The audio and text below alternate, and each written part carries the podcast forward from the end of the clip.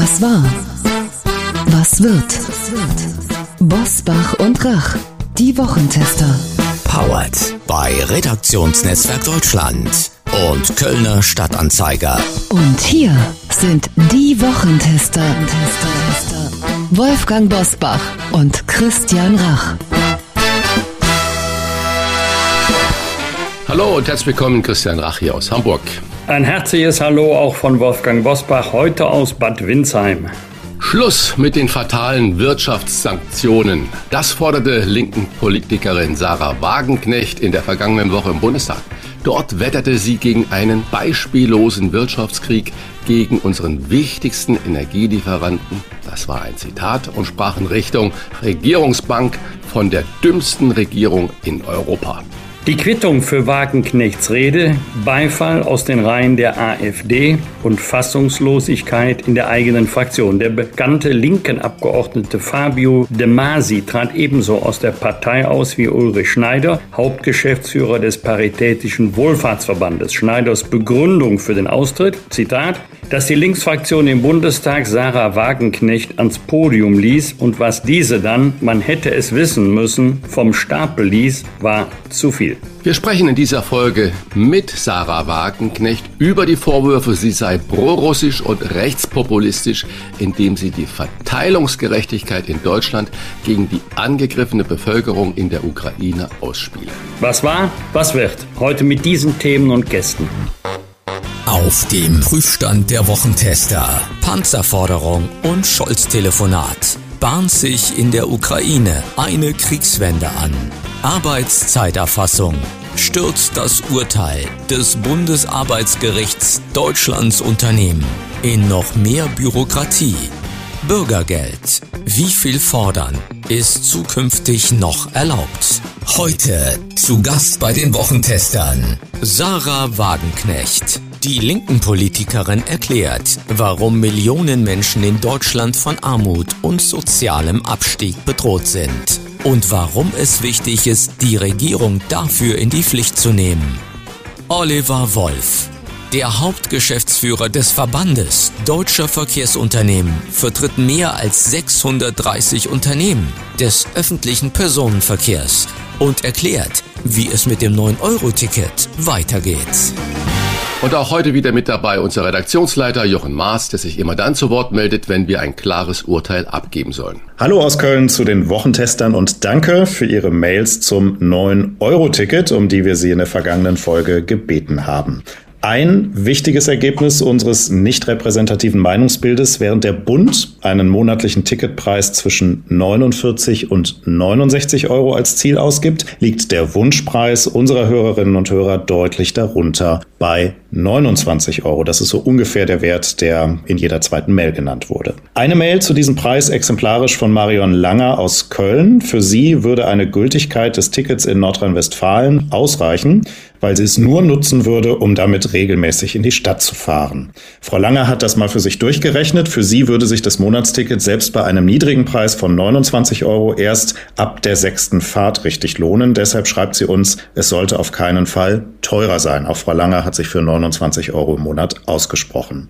So ungefähr haben wir das in vielen Mails gelesen. Wir schließen daraus, Zusätzliches ÖPNV-Publikum gewinnt man wirklich nur mit einem Preis, der eindeutig signalisiert, das nehme ich gerne mal so mit, ohne dass es mir finanziell wehtut. Frage an euch. In Berlin, da will man jetzt ja so ein bisschen vorpreschen, für Oktober, November und Dezember mit einem 29-Euro-Ticket, genau das, was auch unsere Hörer wollen, handelt der Berliner Senat vor diesem Hintergrund richtig, indem er jetzt einfach mit einem 29-Euro-Ticket rausgehen will, das aber eben nicht in ganz Deutschland, sondern nur in Berlin gelten soll. Naja, das ist natürlich ganz schwer zu beantworten. Ist das richtig oder falsch? Jedenfalls brechen die Berliner da vor. Und ob das äh, richtig ist, das weiß ich nicht.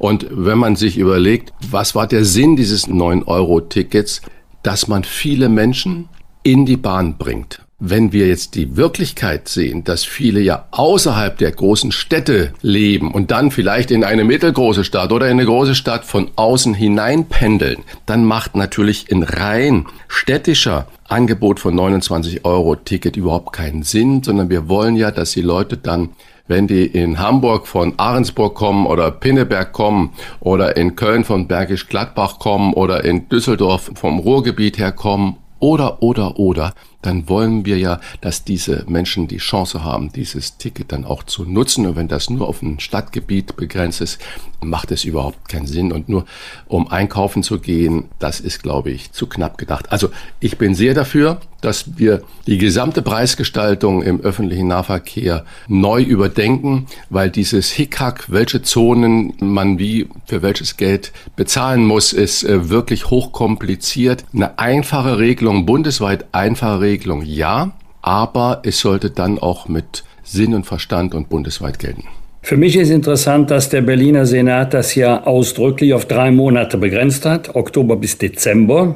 Man rechnet wohl damit, dass dann ab Januar eine bundesweit einheitliche Regelung kommt und das macht auch Sinn. Christian hat ja die richtigen Stichworte erwähnt. Denken wir mal an Bremen, denken wir mal an Hamburg mit großen Pendlerströmen aus dem Umland. Das macht doch keinen Sinn, wenn jetzt auf Dauer jedes Bundesland in eigener Entscheidung ein Ticket für, was weiß ich, 19, 29, 39 Euro einführt, das dann immer nur in dem Bundesland gelten soll. Wenn, dann brauchen wir eine bundesweit einheitliche Regelung. Das 9-Euro-Ticket hat etwa 10 Milliarden gekostet. Jetzt sollen sich die Länder daran beteiligen. Und da gibt es ja zwei Gedanken. Eine ist der richtige Preis. Darüber haben wir auch kommuniziert mit unseren Hörerinnen und Hörern. Der andere Gedanke ist, sollten wir nicht lieber einen Teil des Geldes für eine Qualitätsverbesserung einsetzen? Auch da ist ja Berlin nicht vergleichbar mit der Fläche. Berlin hat einen sehr gut ausgebauten öffentlichen Nahverkehr. Das sieht in der Fläche ganz anders aus. Deswegen kann man das, was der Berliner Senat für drei Monate für Berlin beschlossen hat, nicht eins zu eins übertragen auf die ganze Republik.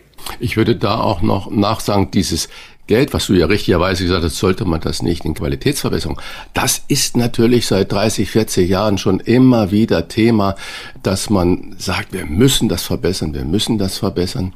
Aber es passiert ja leider nicht so viel, dass man als Bahnkunde oder Nahverkehrskunde das wirklich dann auch spürt. Also ich glaube, man sollte das trennen. Qualitätsverbessern bin ich völlig bei dir, aber losgelöst von dem Preis des Tickets. Könnte man denn dieses Ticket jetzt für alle rentabler machen, indem man sagt, man begrenzt es doch wieder auf bestimmte Bundesländer vielleicht? Also wir reden ja jetzt immer von einem deutschlandweiten Ticket. Ne? Die 9 Euro waren ja so verlockend, weil man damit nach Sylt oder nach Bayern fahren konnte. Wäre das eine Option? Also ich glaube, es geht nicht um den Sylt-Tourismus, um das mal als Stichwort zu sagen, sondern es geht darum, wenn man an der Grenze von Niedersachsen zu Nordrhein-Westfalen äh, lebt und dann nach Osnabrück fahren muss, aus Nordrhein-Westfalen heraus, ich meine, äh, und dann wird man dafür gestraft, dass man da zwei Kilometer auf der anderen Seite wohnt. Das kann es nicht sein. Also wenn, brauchen wir eine bundeseinheitliche Regelung, vielleicht mit einem Kilometer Umkreis oder wie auch immer.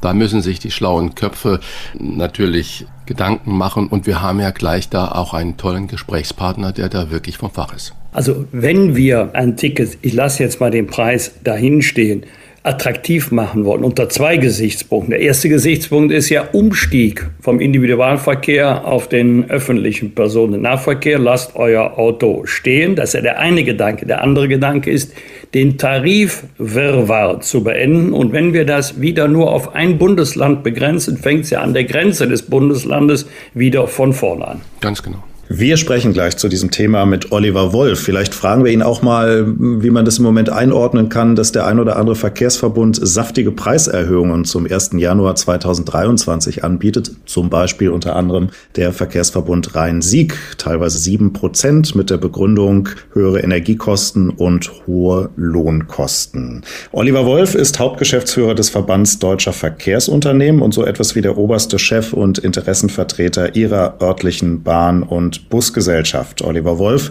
spricht für mehr als 630 Unternehmen und wird uns gleich verraten, wir hoffen das zumindest, welcher Monatspreis bei diesem deutschlandweiten Ticket für ihn denn realistisch ist. Das nach den Top-Themen dieser Woche. Wie war die Woche? Wolfgang Bosbach und Christian Rach sind die Wochentester. Hartz IV heißt jetzt Twix, schrieb Spiegelautor Markus Feldenkirchen über das neue Bürgergeld, das das Kabinett in dieser Woche beschlossen hat.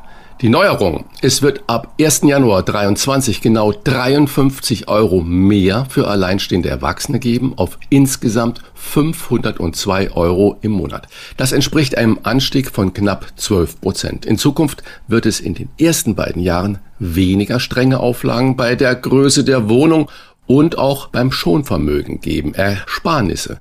Bis zu 60.000 Euro soll man künftig behalten dürfen. Außerdem sollen Sanktionen in einer sechsmonatigen sogenannten Vertrauenszeit weitgehend entfallen. Wolfgang, gilt für dich beim neuen Bürgergeld noch das Prinzip fördern und auch fordern?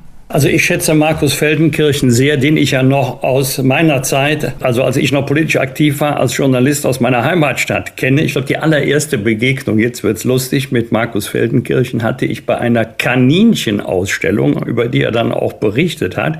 Aber da kann ich ihn nicht verstehen, denn Hartz IV heißt jetzt Twix, bedeutet ja im Umkehrschluss, das Produkt ist geblieben, aber Verpackung und Name ändert sich. Das stimmt nicht. Du hast ja gerade schon einige Unterschiede erwähnt. Und politisch ist interessant, dass die Sozialdemokraten ja, lange Jahre stolz darauf waren, damals an der Regierung gewesen zu sein, als äh, die Hartz-Gesetzgebung Hartz I bis Hartz IV eingeführt wurde. Wir, die Sozialdemokraten, haben einen wichtigen Beitrag geleistet zur Lösung der Arbeitsmarktprobleme und jetzt ist man genauso stolz auf die Abschaffung. Also das ist politisch und rhetorisch interessant. Zum Inhalt, ja, es bleibt bei dem Prinzip fördern und fordern. Aber fördern wird wesentlich stärker betont als fordern. Vor allen Dingen sinkt jetzt der Abstand, der materielle Abstand zwischen dem Bezug äh, vom Bürgergeld, was jetzt ja immer noch Hartz IV heißt, und niedrigen Erwerbseinkommen. Und je kleiner diese Differenz ist, das gilt jetzt nicht für Einzelpersonen, aber für Mehrpersonenhaushalte, da werden sich viele wundern, wie hoch die Bezüge jetzt schon sind nach Hartz IV und zukünftig nach Bürgergeld. Desto mehr Menschen werden sich fragen, ja, lohnt sich das denn für mich? Aus der staatlichen Transferleistung herauszugehen und in eine Beschäftigung hereinzuwechseln. Denn jeder vergleicht ja das, was er über eine staatliche Transferleistung bekommt, nicht mit seinem zukünftigen Bruttoeinkommen, sondern mit seinem zukünftigen Nettoeinkommen. Und da werden noch mehr als jetzt in Zukunft viele feststellen, rein rechnerisch lohnt es sich nicht. Ich füge hinzu, da gibt es auch nicht wenige, für die ist das auch eine Frage der Ehre oder eine Frage der Würde, dass sie nicht gerne auf staatliche Leistungen angewiesen sind, sondern ihren Lebensunterhalt durch eigene Hände Arbeit verdienen wollen. Aber es wird auch nicht wenige geben, die sagen, für einen Unterschied von 100 oder 200 Euro, warum soll ich dafür 40 Stunden in der Woche arbeiten gehen? Und noch etwas ist interessant, mit der Einführung des Bürgergeldes dürfte sich das Thema Gendern ja erledigt haben, sonst hieß es nicht Bürgergeld. Ja, das ist ganz spannend und äh, CDU-Boss Merz hat ja die öffentlich-rechtlichen Rundfunkanstalten aufgefordert, auf das Gendern zu verzichten oder weil es wäre keine offizielle Rechtschreiberegelung und ähm, dann sollen die öffentlichen ähm, Anstalten, ARD, ZDF und so weiter, auch nicht versuchen, oberlehrerhaft das Gendern im äh, Fernsehprogramm zu machen. Das nur als kleiner Einwurf, was du da gerade gesagt hast. Aber trotzdem eine Nachfrage. Ich schließe aus deinen Worten du glaubst, dass der Anreiz zu arbeiten wegen 100 oder 200 Euro mehr im Monat viel geringer wird. Dein äh, Parteikollege Carsten Linnemann, auch CDU-Vize, hat in dieser Woche eine Heizkostengrenze für Hartz-IV-Empfänger gefordert. Die erhalten neben der Miete, das nur zur Information, die Heizkosten vom Staat erstattet und haben keinen besonderen Anreiz, Energie zu sparen. O-Ton Linnemann? Wir haben auch eine Verantwortung gegenüber den Millionen Menschen, die morgens um sechs aufstehen und die noch arbeiten gehen, obwohl am Ende circa 50 Prozent an Steuern und Beiträgen von ihrem wohlverdienten Monatslohn abgehen. Kann man sich das vorstellen, dass der Hartz-IV-Empfänger oder der, der Hilfsempfänger die Heizung voll aufdreht, das Fenster aufmacht, mal gut durchlüftet? Das heißt, Wolfgang, Umgekehrt gefragt, ist die Forderung einer Heizkostengrenze notwendig? Das, das heißt also, dass man sagt, auch die Hartz-IV-Empfänger, die müssen da sparen. Ich halte den Gedanken von Carsten Lindemann für richtig. Nicht, dass ich jetzt äh, jedem Bezieher Unverantwortlichkeit unterstelle, aber so sind wir Menschen nun einmal. Wenn ich weiß, Das, was ich an Kosten verursache, muss ich auch selber bezahlen. Dann passe ich schon sehr auf, dass bei steigenden Energiekosten der Verbrauch eher gedeckelt wird und nicht ausgeweitet wird. Wenn ich aber weiß, das bezahlt der Staat. Und der Staat sind in diesem Fall die Steuerzahlerinnen und Steuerzahler. Ich muss es nicht bezahlen. Das bezahlen andere dann liegt die Vermutung nahe, dass es zumindest auch den einen oder anderen äh, gibt, der nicht so vorsichtig ist, weil er weiß, dass er es selber ja nicht bezahlen muss. Wenn wir jetzt lesen, Regelsatz ungefähr bei 500 Euro, denken doch viele reflexartig, ja, von 500 Euro kann man ja nicht leben. So, jetzt nehmen wir mal eine Partnerschaft oder eine Ehe und dann nehmen wir mal zwei Kinder. Wenn man eine solche Haushaltsgemeinschaft hat, jetzt mal von vier Personen, gilt also nicht für den Einzelnen, für den Einpersonenhaushalt, sondern für eine Familie, vier Personen, plus Kosten der Unterkunft, die kommen ja noch dazu. Dann ist es gut möglich, dass ich deutlich über 2000 Euro liege im Monat, vielleicht sogar zweieinhalb. Das muss ich ja erst einmal netto verdienen, um auf den gleichen Betrag zu kommen. Wie kommt das? Das liegt daran, dass die Regelsätze für die Kinder deutlich höher sind als das staatliche Kindergeld, was ich ja bekomme, wenn ich in eine Erwerbstätigkeit überwechsle. Da werden sich viele fragen, lohnt, also materiell lohnt sich das wirklich für mich? Nicht alle, aber einige werden dann zu der Überlegung kommen, also wirtschaftlich betrachtet lohnt sich das nicht. Das Bundesarbeitsgericht hat in einem Grundsatzurteil klargestellt, dass Chefs die Arbeitszeit ihrer Angestellten systematisch erfassen müssen. Kleine Anmerkung von mir am Rande. Eigentlich ist das schon seit Mai 2019 bekannt. Wenn auch nicht zwingend elektronisch. Zuvor hatte bereits der Europäische Gerichtshof so entschieden. Nach dem deutschen Arbeitszeitgesetz müssen bislang nur Überstunden und Sonntagsarbeit dokumentiert werden. Christian kommt da schon wieder viel Bürokratie auf die Unternehmen zu. Ja und nein, also ja, wusste gar nicht, dass man das gar nicht dokumentieren muss. Da muss ich mein Unwissen wirklich gestehen. Es war für uns immer gang und gäbe, dass, äh, wenn man gekommen ist, wurde das aufgeschrieben, es wurde am Tag dokumentiert, wie viele Stunden das war, damit man genau auch die Arbeitszeiten 40 Stunden eingehalten hat, habe ich für selbstverständlich erachtet. Nun sind wir ja in einer ganz anderen Welt. Und ich habe natürlich, als ich das Urteil gehört habe, versucht nachzulesen, äh, was ist denn da überhaupt passiert. Und siehe da, alle Juristen sagen, oh, wir müssen noch die Begründung des äh, Bundesarbeitsgerichtes abwarten, weil keiner weiß so recht, wie das Urteil wirklich ausgestaltet werden soll. Das muss man da vorweg sagen. Also da angeln wir noch ein bisschen im Trüben.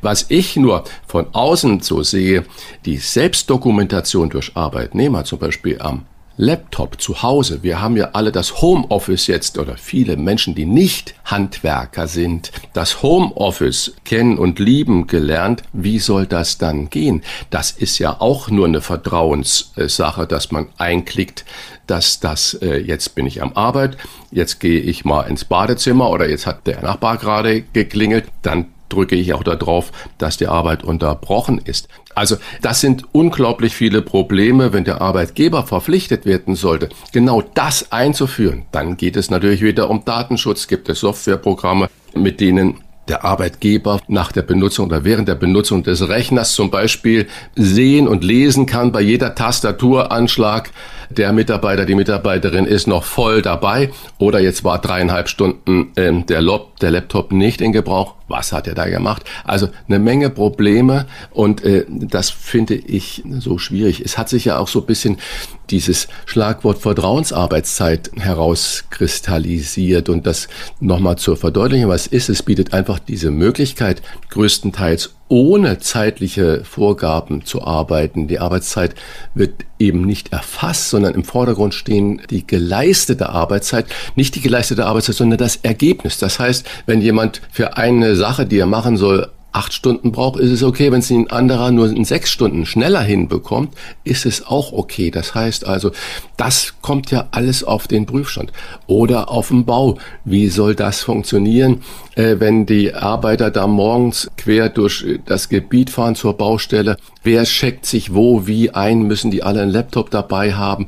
Muss auf jeder Baustelle ein elektronisches Erfassungssystem da sein? Also da ist eine Menge wirklich los und man unterstellt ja immer den Arbeitgebern nur das Böse, dass der böse Arbeitgeber die Arbeitnehmer ausnutzt und dass sie alle viel mehr arbeiten müssen, als es vorgesehen ist. Aber umgekehrt herum, woher weiß der Arbeitgeber denn, dass der Arbeitnehmer ebenfalls, wenn er zum Beispiel im Homeoffice ist oder sonstige Dinge macht, das korrekt erfasst? Also da ist eine Menge noch zu klären und ich glaube, alle Juristen und ich bin auch total gespannt, wie das Urteil letztendlich, es gab nur die kurze Begründung, wie das Urteil letztendlich ausgestaltet werden wird und was der Gesetzgeber dazu sagt. Und Wolfgang hat ja recht. Die EU hat schon 2019 entschieden, dass das alles die Arbeitszeiten erfasst werden müssen. Es muss nicht zwingend digital sein, aber es muss erfasst werden. Und da bin ich ganz gespannt, was da für ein bürokratisches Monster auf uns alle, auf die Arbeitnehmer und auf die Arbeitgeber zukommt.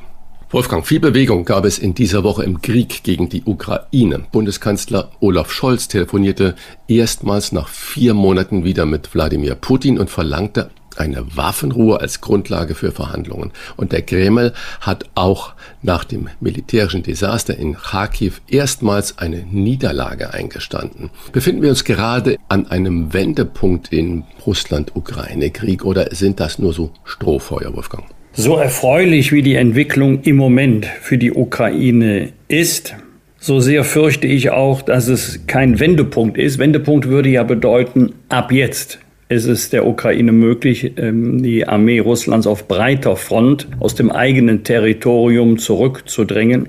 Ich glaube das nicht. Ich fürchte, wir werden jetzt Zeuge eines langen Abnutzungskrieges, der möglicherweise nicht nur Monate, sondern noch Jahre dauert.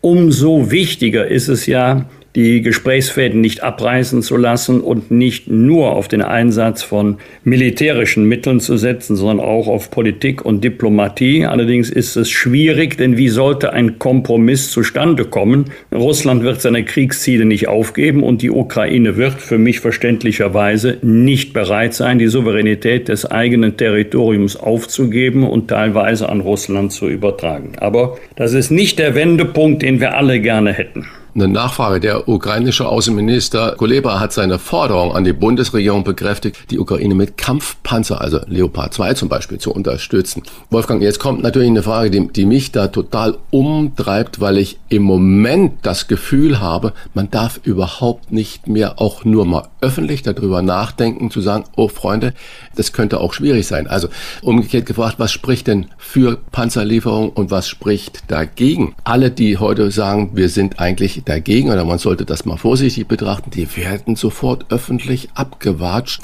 Muss man Angst haben, auch eine andere Position dazu beziehen? Also dafür spricht auf jeden Fall die Stärkung der Verteidigungsfähigkeit der Ukraine. Ich selber bin bei der Frage Lieferung schwerer Waffen, ja oder nein, hin und her gerissen, weil ich weder weiß noch wissen kann, verlängern wir das Leiden oder verkürzen wir den Krieg. Aber dass äh, Kampfpanzer die Verteidigungsfähigkeit stärken würde, ist klar. Aber ich bin nicht ein Anhänger von nationalen Alleingängen. Das sollten wir im Bündnis abklären. Wir müssen gucken, dass wir unsere eigene Verteidigungsfähigkeit nicht schwächen. Es geht ja wohl um die Lieferung von Panzer auch aus eigenen Beständen. Und wir haben uns im Bündnis, also in der NATO, verpflichtet, bestimmte Leistungen bereitzuhalten. Ähm, das heißt, so wichtig es ist, der Ukraine zu helfen, so richtig ist es auch, dafür Sorge zu tragen, dass die eigene Verteidigungsfähigkeit nicht leidet. Viele sagen ja, dass das nur ein vorgeschobenes Argument wäre, ob die Panzer jetzt bei uns da rumstehen oder ob sie in der Ukraine aktiv eingesetzt werden. Das würde ja für unsere eigene Verteidigungsfähigkeit keinen Unterschied machen. Im Gegensatz, es würde sie ja sogar stärken, weil wir dann den Aggressor helfen, aktiv helfen, mit zurückzuwerfen. Äh, zieht dieses Argument für dich? Ja, das hört sich ein bisschen an wie Entwaffnung der Bundeswehr. Also das hörte sich mit dem 100 Milliarden Sondervermögen aber genau andersherum an. Und lasst uns doch froh und dankbar sein, dass die Panzer hier in Deutschland nicht gebraucht werden. Aber wo ist eigentlich in Stein gemeißelt, dass wir sie zukünftig nie mehr brauchen werden? Wenn das so wäre, dann brauchten wir ja überhaupt keine anzuschaffen. Ein Ende der Sanktionen und die Wiederaufnahme der Energie- und Rohstoffimporte aus Russland, das war ein Zitat, denn das hat linken Ikone Sarah Wagenknecht kürzlich im Bundestag gefordert.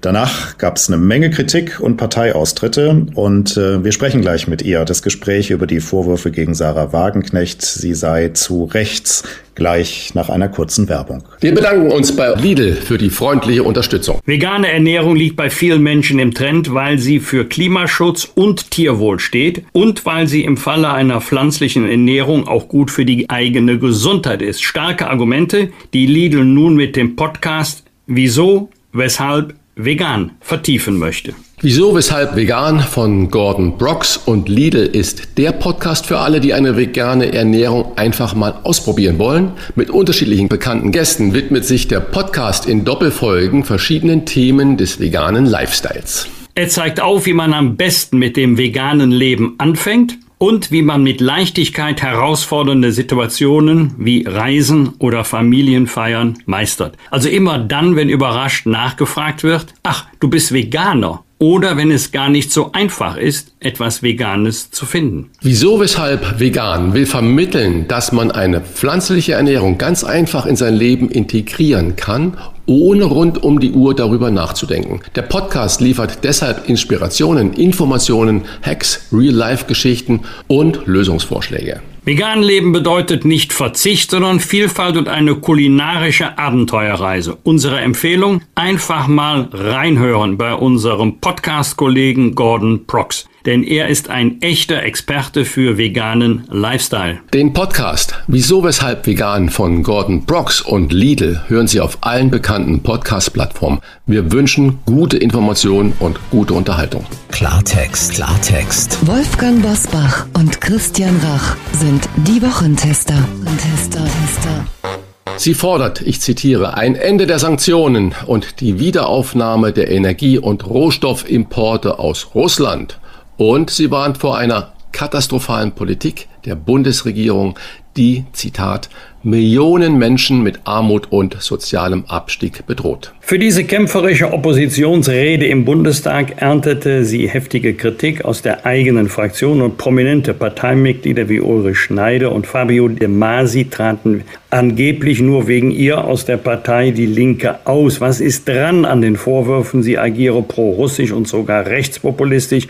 Na, das fragen wir Sie doch am besten selber. Herzlich willkommen, Sarah Wagenknecht. Hallo, ich grüße Sie. Guten Morgen. Frau Wagenknecht, wenn ein soziales linken Urgestein wie Ulrich Schneider vom Paritätischen Wohlfahrtsverband wegen Ihnen aus der Partei austritt und kritisiert, was Sie im Bundestag vom Stapel gelassen haben, sei zu viel. Erste Frage, sind wir nicht mehr fähig, im Bundestag auch eine gegensätzliche Position auszuhalten? Und zweite Frage, was bewirkt das denn bei Ihnen? Naja, es bewirkt eigentlich vor allem Unverständnis. Also wir sehen ja, und ich glaube, jeder halbwegs vernünftige Mensch muss sich doch fragen, wem nützen die Sanktionen und wem schaden sie? Und die sind ja nun ausdrücklich damals beschlossen worden, also diese verschiedenen Sanktionspakete, weil man gesagt hat, wir wollen Putin unter Druck setzen, dass er seinen verbrecherischen Krieg beendet. Wir sehen aber jetzt, äh, Gazprom macht Rekordgewinne, von Druck kann keine Rede sein, aber in Deutschland geht ein Unternehmen nach dem nächsten kaputt, Bäckersperren zu, wir haben wirklich die Gefahr einer massiven Deindustrialisierung, unser Mittelstand ist bedroht und ganz viele Menschen wissen wirklich nicht mehr, wie sie diese Rechnungen stemmen sollen. Und wenn man das anspricht und dann jemand, der von sich behauptet, er sei da für die Schwächeren, für die Armen, für die kleinen Leute, dafür sollte ja eigentlich der Paritätische Wohlfahrtsverband wirklich da sein, das äh, sozusagen nicht nachvollziehen kann, also da fehlt mir jedes Verständnis. Also es sind doch vor allem die Ärmeren, die jetzt am schlimmsten schon leiden, weil sie diese Horrorrechnung überhaupt nicht bezahlen können. Also auch die Mittelschicht leidet, aber wer schon vorher mit seinem Gehalt kaum über einen Monat kam, die Leute sind doch verzweifelt, da muss man doch was machen. Kern der Kritik ist Ihre Position zur Sanktionspolitik der Bundesregierung. Das haben Sie gerade erklärt. Wir sind uns sicherlich einig. Wir sollten uns nicht in diesen Krieg hineinziehen lassen, also nicht Kriegspartei werden. Sanktionen sagen Sie auch nicht, bringt nichts. Einig sind wir auch ganz bestimmt uns darin, alles politische, alles diplomatische Unternehmen, Gesprächskanäle nicht abreißen lassen, um zu einer raschen Friedenslösung zu kommen. Wie sieht denn Ihr Plan aus, jenseits keine wirtschaftlichen Sanktionen? Ja, wie gesagt, bei den Wirtschaftssanktionen ist ja das Kernproblem, dass sie gar keinen Beitrag dazu leisten, den Krieg zu beenden. Also wenn wir jetzt ernsthaft äh, Sanktionen hätten, wo wir sagen würden, okay, Das wäre ein Beitrag, das würde helfen und jeder wünscht sich doch nichts mehr, als dass dieses Sterben aufhört. Aber sie leisten keinen Beitrag. Das heißt, es bleibt nur der Weg der Diplomatie, der diplomatischen Initiative. Ich bin froh, dass nicht nur Macron, sondern inzwischen auch wieder Olaf Scholz mit Putin telefonieren. Aber diese Telefonate alleine reichen natürlich nicht. Es braucht auch Realismus, es braucht auch Kompromissbereitschaft. Ich meine, von Zelensky höre ich immer nur, er will also auch noch die Krim befreien. Nun kann man das völkerrechtlich völlig äh, rechtfertigen, klar. Also es ist äh, natürlich gerechtfertigt zu sagen, wir wollen unsere äh, ursprünglichen Grenzen verteidigen. Nur die Frage ist, wie realistisch ist das? Ist das ein Beitrag zur Beendigung des Krieges? Ich gehe davon aus, dass kein russischer Präsident es überleben würde, die Krim zu räumen, weil die Schwarzmeerflotte dort, um die geht es ja, seit Jahrzehnten stationiert ist. Das werden die Russen nie aufgeben. Also realistische Ziele, Kompromissbereitschaft und dann Druck auf Moskau, sich auf solche Verhandlungen einzulassen. Wobei mein Gefühl ist, da der Krieg ja auch für Russland nicht so läuft, wie Sie sich das sicherlich vorgestellt haben, dass es da durchaus auch die Bereitschaft gäbe, wenn man sich an einen Tisch setzt. Und ich finde, das ist dringend notwendig. Aber Frau Wagner, Sie sagen gerade, und dann Druck auf Moskau. Müsste man bis dorthin Putin so lange gewähren lassen, dass er alles das machen kann und verfestigt, was er da vorhat? Und wie wollen Sie denn Druck auf Moskau ausüben, wenn nicht wirtschaftlich? Na, zunächst mal muss man ja sagen, die wirtschaftlichen Sanktionen üben ja kaum Druck auf Moskau aus. Also es ist ja eher so, also natürlich sind da auch also was, was wäre dann der Druck, den man ausüben könnte, wenn es nicht wirtschaftlich ja, ist? Ja, indem man, wenn man selber Kompromissbereitschaft zeigt dann kann man natürlich auch zum Beispiel auch Länder außerhalb der westlichen Hemisphäre dazu gewinnen, dass sie auch, auch vom, als Vermittler mit auftreten, dass sie auch äh, dann bezogen auf Moskau natürlich in Gesprächen Druck ausüben und sagen, ja bitte, das ist doch ein möglicher Friedensplan, wieso stellt ihr euch dem entgegen? Ich meine, wir wissen ja auch sehen, bei den Sanktionen hat der Westen sich ja völlig isoliert. Also die ganze nicht westliche Welt macht nicht mit. Es machen sogar wesentliche Länder mit, nicht mit, die eigentlich eigentlich sag mal, eher der westlichen Welt zugerechnet werden, wie die Türkei ist ja unser NATO-Partner, äh, macht keine einzige Sanktion mit. Japan äh, macht gemeinsam mit Russland immer noch exploriert Gasfelder. Also es sind ja alle eigentlich ausgebrochen, weil das keiner Indien nachvollziehen kann. Und deswegen, ja, Indien sowieso nicht, die habe ich jetzt nicht zur westlichen Welt in dem Maße gerechnet, aber so. Und wenn man aber jetzt sagt, wir haben hier einen Friedensplan, wir haben hier ein Konzept, das auch Länder außerhalb des Westens überzeugt. Wir kommen Russland in einer entscheidenden Frage entgegen. Das war ja immer der Streitapfel.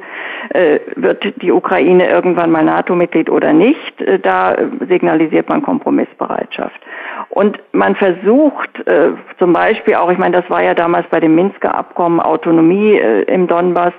Also man versucht zumindest irgendwie eine Lösung zu erreichen, bei der auch Russland, äh, sag mal, die auch für Russland akzeptabel sein könnte und wo auch Länder außerhalb der westlichen Welt sagen, ja sicher, da machen wir mit, da äh, machen wir auch Druck auf Moskau, dass sie das akzeptieren. Das wäre ein Friedensplan. Das, was wir zurzeit machen, ist im Grunde das, was äh, auch die USA betreiben. Wir verlängern und äh, verewigen diesen Krieg. Wir liefern Waffen ohne Ende. Äh, es hat gerade der Chef der Bundeswehr darauf hingewiesen, auch die Geländegewinne sollte man nicht überschätzen. Äh, die Ukraine kann diesen Krieg militärisch nicht gewinnen. Also müssen Verhandlungen gestartet werden und dann muss man sehen, wie weit man kommt. Und wie gesagt, wenn man selber realistisch ist, wenn man selber Ziele hat, die auch andere Länder äh, unterstützen, auch China spielt da eine wichtige Rolle sicherlich, äh, dann wird es vielleicht eine Lösung geben. Dann gibt es auch Druck. Aber so wie wir jetzt agieren, äh, schließt sich ja eher die nicht westliche Welt quasi inzwischen zusammen und äh, machen ihren eigenen Club. Und wir drängen Russland immer mehr in Richtung China. Das ist ja, was zurzeit passiert. Das ist für uns wirtschaftlich ein riesiges Desaster, also auch für die Zukunft. Bundeskanzler Olaf Scholz hat nach langer Funkstille ein 90-minütiges Telefonat mit Wladimir Putin geführt. Wenn ich Sie richtig verstanden habe, haben Sie gesagt, das ist gut, indem er einen Waffenstillstand und eine diplomatische Lösung gefordert hat. Aber auf der Seite des Kremls gab es ja daraufhin keine Signale des Einlenkens und auch der UN-Generalsekretär war ja schwer enttäuscht. Würden Sie jetzt mal losgelöst von dem Spezialthema Krim Würden Sie denn der ukrainischen Bevölkerung und der politischen Führung in der Ukraine raten, nun verzichtet doch mal auf einen Teil des Staatsgebietes um des lieben Friedens willen? Ich glaube, dass man bestimmte Gebiete zunächst mal ausklammern kann. Also es war ja von verschiedenen Diplomaten immer auch gefordert worden, den Konflikt quasi einzufrieren, zunächst mal zu sagen, das ist jetzt die Situation. Äh, auf dieser Basis machen wir einen Waffenstillstand. Äh, das klammern wir zunächst einmal aus. Und dann kann man ja in Friedensverhandlungen gucken, wie sich das lösen lässt. Nur äh, einfach nur zu sagen, wir wollen einen Waffenstillstand und die ukrainische Führung sagt aber nach wie vor, wir wollen das gesamte Territorium zurück und wir wollen NATO-Mitglied werden, das sagen sie auch. Das ist natürlich keine gute Basis, weil es einfach kein, kein realistisches Angebot ist. Also man muss ja, auch wenn man das nicht schön findet, auch wenn das völkerrechtlich, äh, ja, kann man sagen, das Völkerrecht spricht dagegen. Trotzdem, wenn man einen Krieg beenden will, muss man auch dem Kriegsgegner etwas anbieten, weil sonst äh, geht das Sterben weiter. Und ich glaube, das Wichtigste wäre wirklich, dass dort die Waffen schweigen und das wird man nicht erreichen ohne Kompromissbereitschaft. Die Ukraine hat 42 Millionen Einwohner. Wer sollte denn verhandeln? Der Westen, sprich die USA, mit Russland über die Köpfe der Ukrainer hinweg oder Ukraine und Russland direkt. Wie stellen Sie sich das vor? Wie sollte das gehen? Ja, natürlich muss es am Ende auch Gespräche und direkte Gespräche zwischen der Ukraine und Russland geben. Nur es ist natürlich schon so, das sagen ja auch viele amerikanische Diplomaten, es ist auch ein Stellvertreterkrieg zwischen den USA und Russland. Das haben ja auch sag mal, der US-Außenminister, wenn der sagt, also, oder es war der Verteidigungsminister, wir müssen jetzt Russland darüber schwächen, über diesen Konflikt, über diesen Krieg, indem wir ihn auch verlängern. Äh, da wird ja auch die Ukraine ganz instrumentell behandelt, was ich also auch gegenüber den Menschen der Ukraine wirklich zynisch finde. Und es ist ja auch vorher so, also Klaus von Donani hat das angesprochen, der Krieg wäre vermeidbar gewesen, wenn die USA bereit gewesen wären, wenn Biden bereit gewesen wäre, mit Putin über eine Neutralität der Ukraine zu verhandeln. Also die Frage der NATO-Mitgliedschaft eben wirklich vom Tisch zu nehmen. Und ich meine, wir hatten damals die Diplomatie, Scholz war da, Macron war da, Biden war nicht bereit, mit Putin zu reden darüber. Und äh, das war das Problem. Also äh, klar, es braucht schon auch Verhandlungen mit den USA, aber die Europäer müssen jetzt erstmal ihre eigene Position finden. Also wir können ja nicht warten, bis irgendwann im Weißen Haus äh, die Friedenstauben aufsteigen, sondern die Europäer müssten ihrerseits Druck machen, auch auf ihren Partner USA, aber eben durch einen realistischen Friedensplan auch auf Putin, dass dieser Krieg beendet wird. Und das fehlt mir. Also es gab äh, Versuche. Es gab den Versuch von Draghi, der dann natürlich auch durch die innenpolitischen Schwierigkeiten irgendwie nicht weiterverfolgt werden konnte in Italien.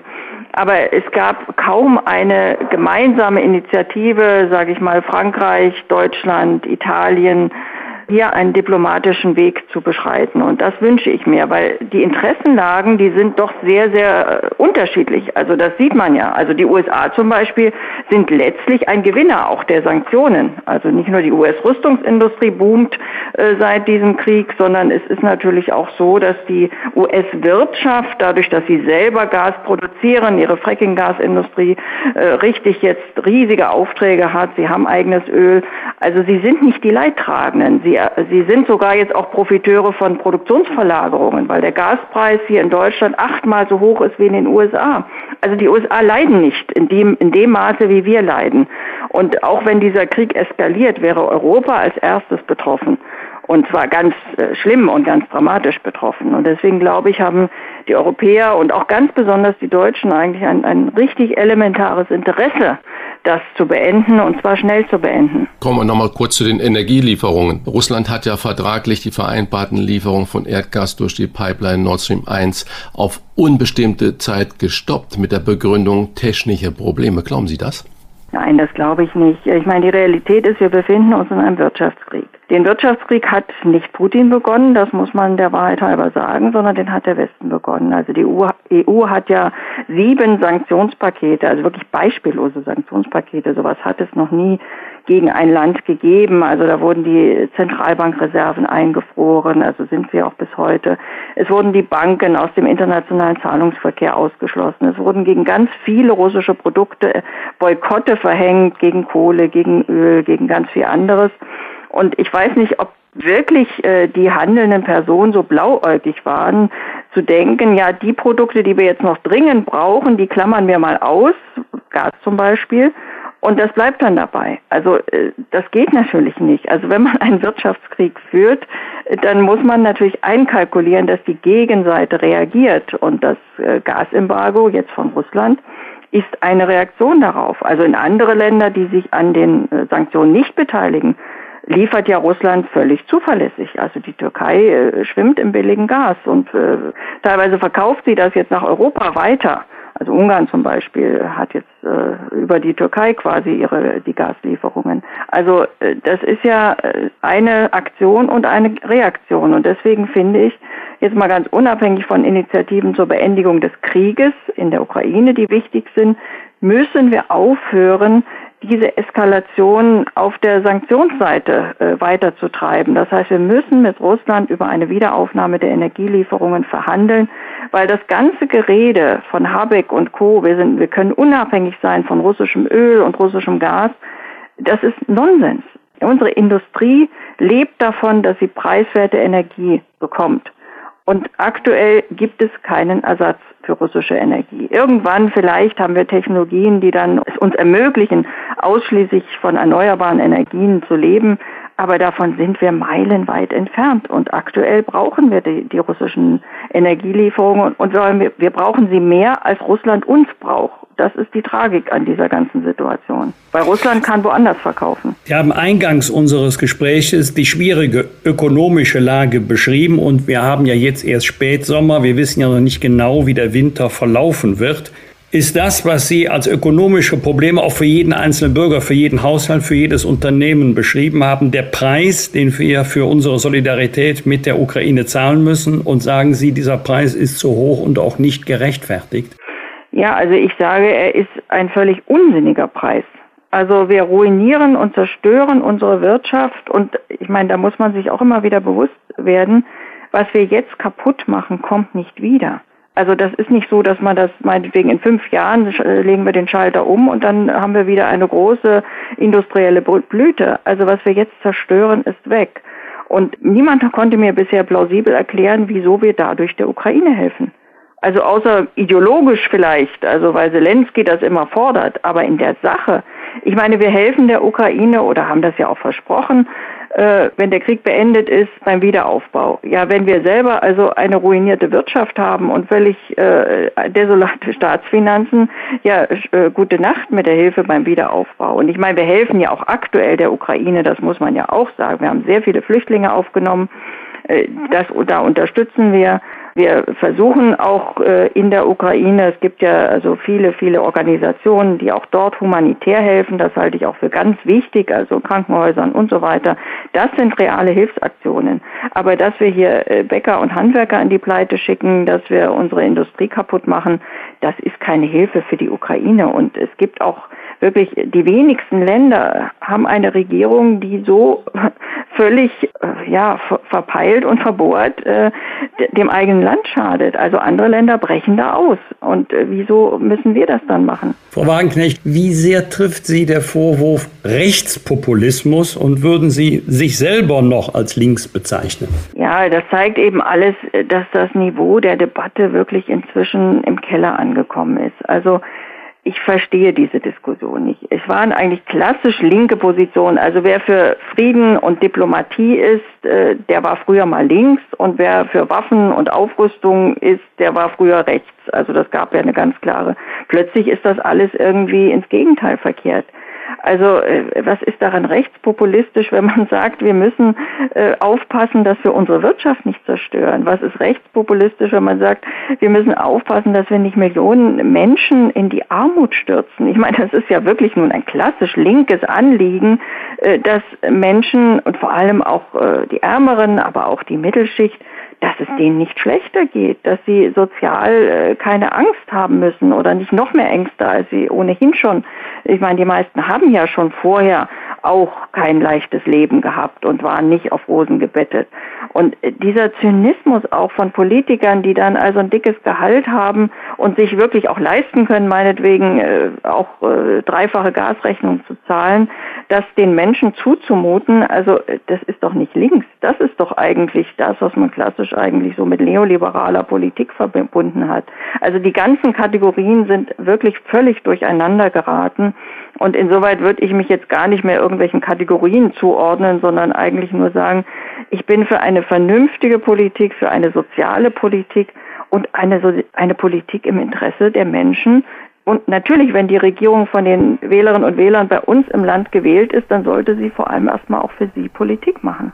Dann lass uns nochmal abschließend bitte auf diejenigen schauen, die das Geld erwirtschaften, das verteilt werden soll, nämlich die Unternehmerinnen und Unternehmer.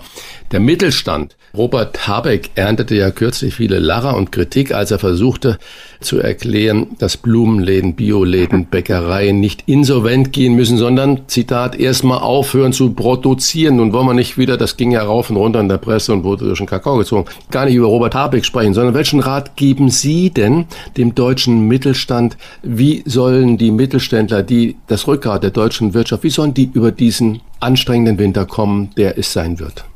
Was können also die machen? Ich wünsche mir, dass immer mehr äh, wirklich auch öffentlich ihren Protest formulieren, dass sie auch die Regierung mit unter Druck setzen, dass sie sagen, macht so nicht weiter, wir können diese Energiepreise nicht stemmen. Weil es ist ja wirklich so, dass Deutschland einen so starken Mittelstand hat, auch so einen so starken industriellen Mittelstand.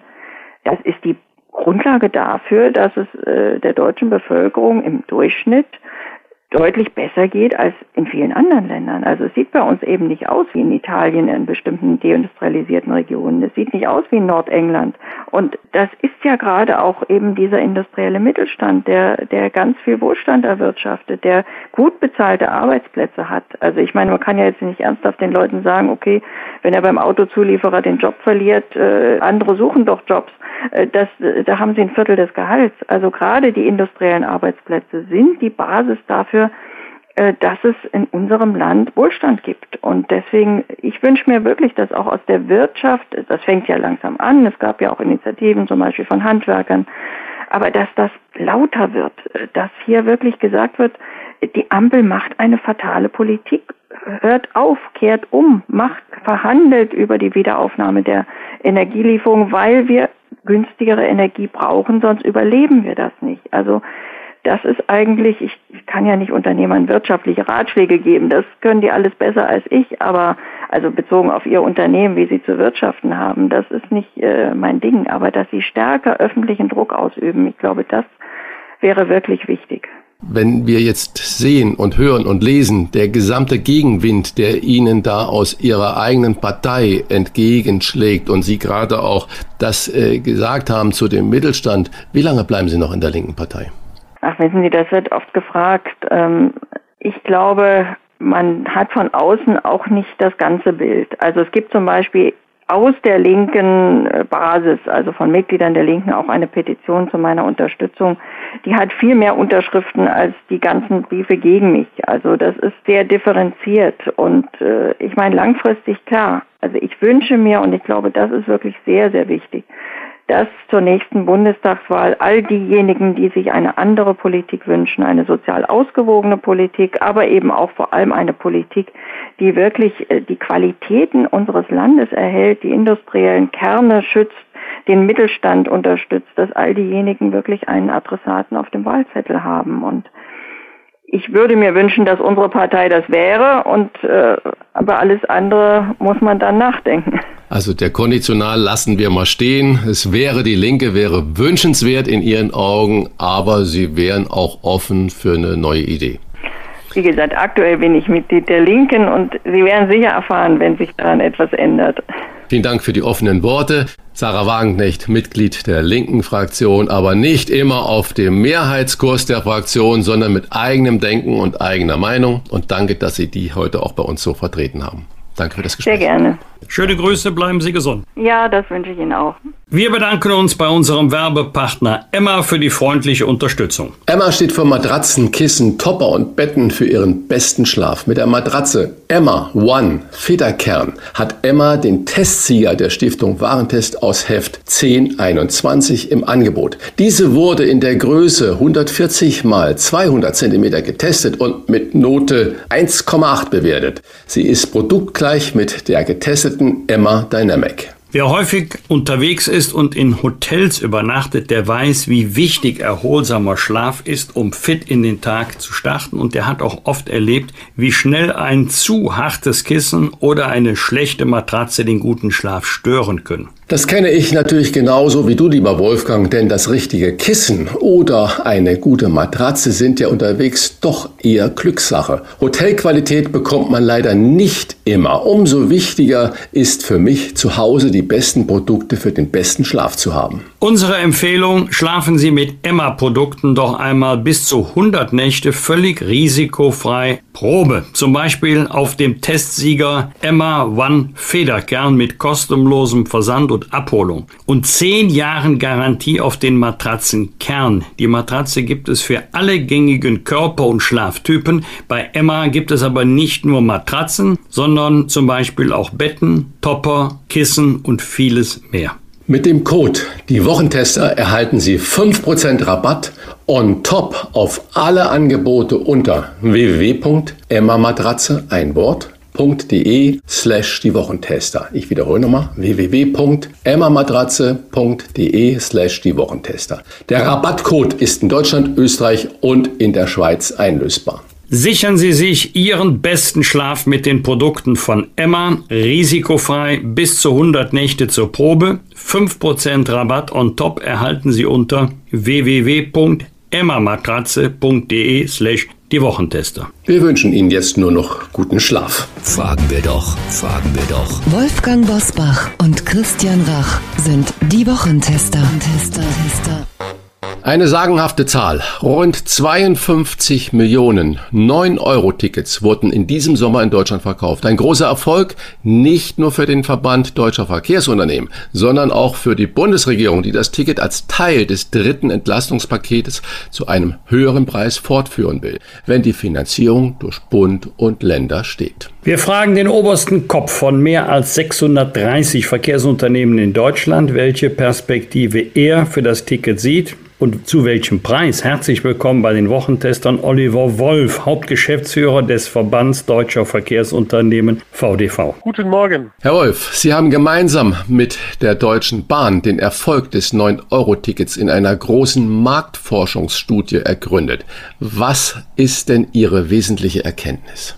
Also die ganz wesentliche Erkenntnis ist äh, natürlich, dass wenn das Ticket sehr, sehr günstig ist, äh, viele Leute es nutzen und dann eben auch ÖPNV fahren. Aber qualitativ halten wir einen anderen Aspekt für noch viel wichtiger, nämlich dass die Leute einen Tarif zahlen wollen und dann einfach einsteigen wollen. Die wollen überall fahren können, ohne vor Automaten Kopfschmerzen zu bekommen, welches Ticket sie denn jetzt genau ziehen müssen, welche Wabe gültig ist oder welcher Ring Insofern ist die Einfachheit des Tickets der ganz große Erfolg. Ein Ergebnis der Studie, jeder fünfte Käufer oder jede fünfte Käuferin hat vor dem 9-Euro-Ticket den ÖPNV nicht genutzt. Diese Neukundenakquise war also erfolgreich. Verliert man diese Neukunden jetzt, weil es nicht umgehend weitergeht mit günstigen Tickets? Ach, das, das glaube ich ist nicht ganz so schlimm. Äh, was wir ja im Moment haben, ist, dass wir eine unglaubliche Debatte über den ÖPNV haben wir erfahren immer mehr eigentlich aus Kundenmund, äh, dass es ein größeres Angebot geben soll, dass man es eigentlich schon nutzen will. Was aber nötig ist, ist, glaube ich, dass jetzt eine Entscheidung herbeigeführt wird und wenn das Ticket zum 1.1. eingeführt würde, dann glaube ich, ist es auch rechtzeitig. Die Leute werden dann auch einsteigen. Mhm, dann machen wir es mal ganz konkret. Das dritte Entlastungspaket sieht ja vor, dass der Bund jährlich 1,5 Milliarden Euro für das Nachfolgeticket bereitstellt. Die Länder sollen mindestens dieselbe Summe von 1,5 Milliarden dazugeben. Doch da sträuben sich noch die ein oder andere Bundesland. Rechnen Sie mit einer Einigung? Also ich glaube, dass es eine Einigung geben wird, weil sowohl für Bund als auch für Länder ist der Druck viel zu groß und die Anforderung der Bürger riesig, dass es ein Nachfolgeticket geben wird. Also insofern glaube ich, wird es ein Ticket geben.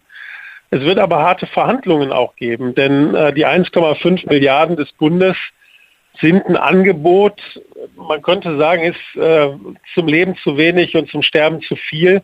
Denn es geht ja nicht nur darum, dass man dann die Ausfälle, die stattfinden, äh, eben finanzieren muss, sondern man muss auch den Verkehr als Bestand finanzieren. Und da wissen Sie vermutlich, dass wir in der Pandemie drastische Fahrgastrückgänge hatten. Die sind noch nicht aufgeholt und gleichzeitig laufen die Kosten völlig aus dem Ruder. Also insofern, wer ÖPNV anbieten will, der muss bestellen und das kostet Geld und mehr als zweimal 1,5 Milliarden. Höre ich da heraus, Oliver, dass du der Auffassung bist, der Bund wird noch etwas drauf tun müssen? Ja, das wird er tun müssen. Und zwar, also wir haben ja in der Pandemie die Situation gehabt, dass wir anders als die Lufthansa fahren sollten. Jeder, der zu seinem Arbeitsplatz kommen musste, der sollte ÖPNV auch nutzen können. So. Also hat im Prinzip man den Verkehr bestellt, nicht subventioniert, man hat ihn bestellt und wir sind gefahren. So, und wenn heute die Unternehmen nicht auf Energiekosten und so weiter reagieren sollen und das tun, was der Habeck gesagt hat, du produzierst halt einfach nicht, ja, das können wir nämlich auch. Wir gehen nicht in die Insolvenz, aber wir produzieren nicht. Dann hast du halt weniger ÖPNV. Das wird man sich nicht antun wollen. Das halte ich auch für verkehrt. Äh, insofern muss man über die Gesamtkosten sprechen. Und bei diesen Gesamtkosten werden Bund, Länder, aber sicherlich auch ein Stück weit die Kommunen eben sich unterhalten müssen, wie man dann die Ausfälle tatsächlich finanziert. Ein Land ist ja schon richtig vorgebrecht, nämlich der Berliner Senat will mit dem 29-Euro-Ticket von Oktober bis Dezember jetzt schon starten. Das nur in Berlin gelten soll, ist das parteitaktisch begründet oder trauen sich die anderen Bundesländer das nicht jetzt auch schnell zu machen, bis es eine bundeseinheitliche Regelung gibt? Also ich glaube, dass das, was Berlin macht, äh, reiner Populismus ist, um da irgendeinen Dollpunkt zu setzen. Das ist für die Debatte insgesamt nicht hilfreich. Es lässt auch außer Acht, dass äh, es einen Verkehrsverbund Berlin-Brandenburg gibt. Das heißt, große Teile Brandenburgs und Berlins sind ja zusammen ein Verbund. Ja, und äh, wenn dann ein Partner so ausschert, äh, das halte ich immer für sehr unklug. Und äh, die Finanzierung, wie Berlin das macht, weiß ich nicht. Ich halte es auch nicht für sozial gerecht, weil diejenigen, die sich ein teureres Ticket leisten können, die müssen nicht so subventioniert werden, dass sie nur noch 29 Euro zahlen müssen. Also ich halte das insgesamt äh, für eine politisch motivierte Tarifpolitik. Der Bund hat als Ziel einen Monatspreis zwischen 49 und 69 Euro definiert. Wir haben unsere Hörerinnen und Hörer gefragt. Die Antwort zu teuer. Ich würde nur 29 Euro für das Ticket ausgeben. Ist das ein realistischer Preis oder sagt unser beider politische Erfahrung zwischen 49 und 69 liegt 59? Also die 69 kommen ja von mir und die berücksichtigen, dass wir irgendwo noch so viel Fahrgeldeinnahmen haben, dass das, was man aus öffentlichen Mitteln zuschießen muss, nicht zu viel ist. Denn wenn man sich des Verkehrs, die Verkehrssituation anschaut, dann werden wir in den nächsten Jahren und Jahrzehnten irre Investitionen tätigen müssen, in das System, ob das Infrastruktur ist, ob das Erneuerung ist, ob das Digitalisierung ist, ob das der ÖPNV vor Ort oder die Deutsche Bahn ist. So, und wenn man dann zu einem Minipreis ein Ticket anbietet, dann ist das Geld weg. Ja, und dann hilft es eigentlich nicht, den Leuten ein gutes Angebot zu machen. Deshalb die 69 Euro. Ich verstehe aber, dass die Bürger sagen, boah, 69 Euro ist aber eigentlich schon viel. Also in Wahrheit, wenn man sich anschaut, was kosten teure Abos in den Verbünden, dann ist es äh, ein Preis, der darunter liegt. Ähm, aber wenn wir jetzt den Tarif nutzen wollen, um viele Menschen in den ÖPNV zu holen, und ich sage auch, nicht zu viele, nämlich nur so viele, dass das System es auch schafft, äh, dann würde ich tatsächlich konzidieren, 49 Euro dürfte die kluge Größe dann sein. Sie haben aber vorhin gerade auch gesagt, Sie verstehen das nicht, äh, dass Berlin davor prescht mit seinen 29 Euro und damit auch Menschen subventioniert oder unterstützt, die sich eigentlich auch ein anderes Ticket leisten könnten. Plädieren Sie denn dafür so eine Einkommensgrenze, dass man sagt, ab diesem Einkommen äh, gibt es günstige Tickets und die anderen, die sollen bitte schön den vollen Preis bezahlen? Also ich gebe Ihnen mal ein Beispiel. Äh, wenn Sie berufstätig sind und äh, müssen von Wuppertal nach Köln und haben ein Jobticket, äh, dann fahren Sie in zwei Verkehrsverbünden, nämlich dem VRR und dem VRS. Für einen von den beiden gilt jetzt Ihr Jobticket. Das heißt, Sie müssen ein Zusatzticket für den anderen Raum kaufen und das ist relativ teuer. Ähm, so, wenn Sie jetzt für, und Sie sind berufstätig, wenn Sie jetzt für 69 Euro im Regionalzug den ganzen Monat diese Strecke fahren können und Sie haben übrigens auch noch Ihre Pendlerpauschale, äh, dann ist es tatsächlich eine ausgesprochen wirtschaftliche Kombination und dann kann man auch 69 Euro nehmen. Wenn man sagt, wir wollen nur ein Ticket der Einfachheit halber ausgeben, dann kommen Sie in das Dilemma, dass Sie im Prinzip denen, die es nicht nötig haben, das Ticket genauso anbieten wie denen, die vielleicht sozial schwächer aufgestellt sind. Man könnte sich auch vorstellen, dann äh, eben, äh, ja, ich sag mal, über äh, jetzt das Bürgergeld oder sowas eben auch den Fahrschein mit auszugeben. Das wären auch Lösungen. Das braucht sicherlich ein Stück weit Diskussion. Äh, aber dem Grunde nach eine Einkommensgrenze weiß ich nicht. Äh, aber ob man dann äh, es steuerlich berücksichtigt, ist, ist eben auch ein Gesichtspunkt. Aber eine Differenzierung ist das, was sozialpolitisch eigentlich gefordert ist. Eine, eine ganz simple Lösung ist das, was sicherlich die Lehre aus dem 9-Euro-Ticket ist. Äh, ein Ticket, ein Preis, alles fahren. Äh, das ist dann natürlich so gesehen die, die gute Lösung. Also da wird die Politik sich unterhalten müssen, wie viel Geld will man finanzieren, wie viel will man dafür ausgeben je günstiger das Ticket ist, desto mehr Geld braucht man alleine für die Tarifmaßnahme. Das ist äh, sehr simpel eigentlich. Aber Herr Wolf, würde dann durch diese jetzt von Ihnen vielleicht angedachte oder Gedankenanstoßmaßnahme nicht das Ganze wiederum wahnsinnig äh, kompliziert und ein Bürokratiemonster? Wer soll das denn dann kontrollieren? Und äh, zweite Frage, günstige Tickets sind das eine, die Qualität der Verbindung ist natürlich das andere. Immerhin hat es ein Drittel Ihrer Befragten gab an, dass umständliche Verbindungen sie vom Bus- und Bahnfahren abhalten würden, bedeuten nicht dann billige Tickets automatisch auch immer weniger Investitionen ins Netz? Sie haben das Thema schon angesprochen. Ja, also äh, zum ersten Punkt macht eine Differenzierung nicht komplizierter. Also zur Wahrheit gehört, dass Sie in einem Verkehrsverbund viele einzelne Tarife haben. Und die haben Sie, weil die Leute das nachfragen. Da gibt es Leute, die haben ein Verkehrsbedürfnis und für dieses Verkehrsbedürfnis haben die ein Ticket. Natürlich sieht dann der Ticketwarenkorb eines Verbundes total unübersichtlich aus. Aber wenn ich nur in Dortmund fahre und nur im Innenstadtbereich und dann will ich nur für da ein Ticket haben, ja, und dann ist das auch günstiger, als wenn ich mit dem Ticket auch gleichzeitig noch bis Essen fahren kann. Also insofern schafft eine hohe Differenzierung ein Stück weit mehr Gerechtigkeit mehr das oder befriedigt mehr das, was ich persönlich vielleicht möchte. Aber es ist dann nicht mehr ganz so simpel. Das ist richtig. Ähm, und ich kann ja nur sagen, wenn man eben nach sozialen Gesichtspunkten differenzieren will, ja, dann haben Sie weitere Differenzierungskriterien und das ist dann etwas komplizierter als zu sagen, ein Fahrschein, ein Preis. Also wichtiger noch ist das Zweite, was Sie gesagt haben und das kam ja auch in der, in der Marktforschung zum Ausdruck. Also die Leute wollen ein besseres Angebot haben. Was heißt besseres Angebot? Das heißt eigentlich höhere Frequenzen im sicherlich Ballungsrandraum. Ländlicher Raum ist ein, ist ein ganz anderes und ein schwierigeres Thema. Aber die wollen mehr Frequenzen haben. Das führt übrigens dazu, dass sie natürlich mehr Gefäß haben. Also pro Person wird vermutlich ein bisschen mehr Platz auch da sein. Die Fahrt wird angenehmer werden. Sie müssen nicht einen Fahrplan im Kopf haben, sondern Sie gehen einfach zur Haltestelle und dann fährt in Kürze auch etwas, ähnlich wie ICE von Köln äh, nach Frankfurt. Ähm, und, äh, und ja, wenn Sie mehr Verbindungen haben, dann kommen Sie natürlich auch dahin, dass Sie sagen, dann machen wir auch neue Linien auf, also ohne Umsteigeverbindungen. Das sind natürlich alles Qualitätsmerkmale, äh, inklusive neue Fahrzeuge, Infrastruktur. Wenn Sie sich München anschauen, äh, durch, das, äh, durch das Streuen Salzwasser im Winter äh, sind die U-Bahn-Bauwerke betroffen. Also da ist ja auch ein riesiger Sanierungsaufwand für die oder Bauwerke, die jetzt alle in die Jahre kommen.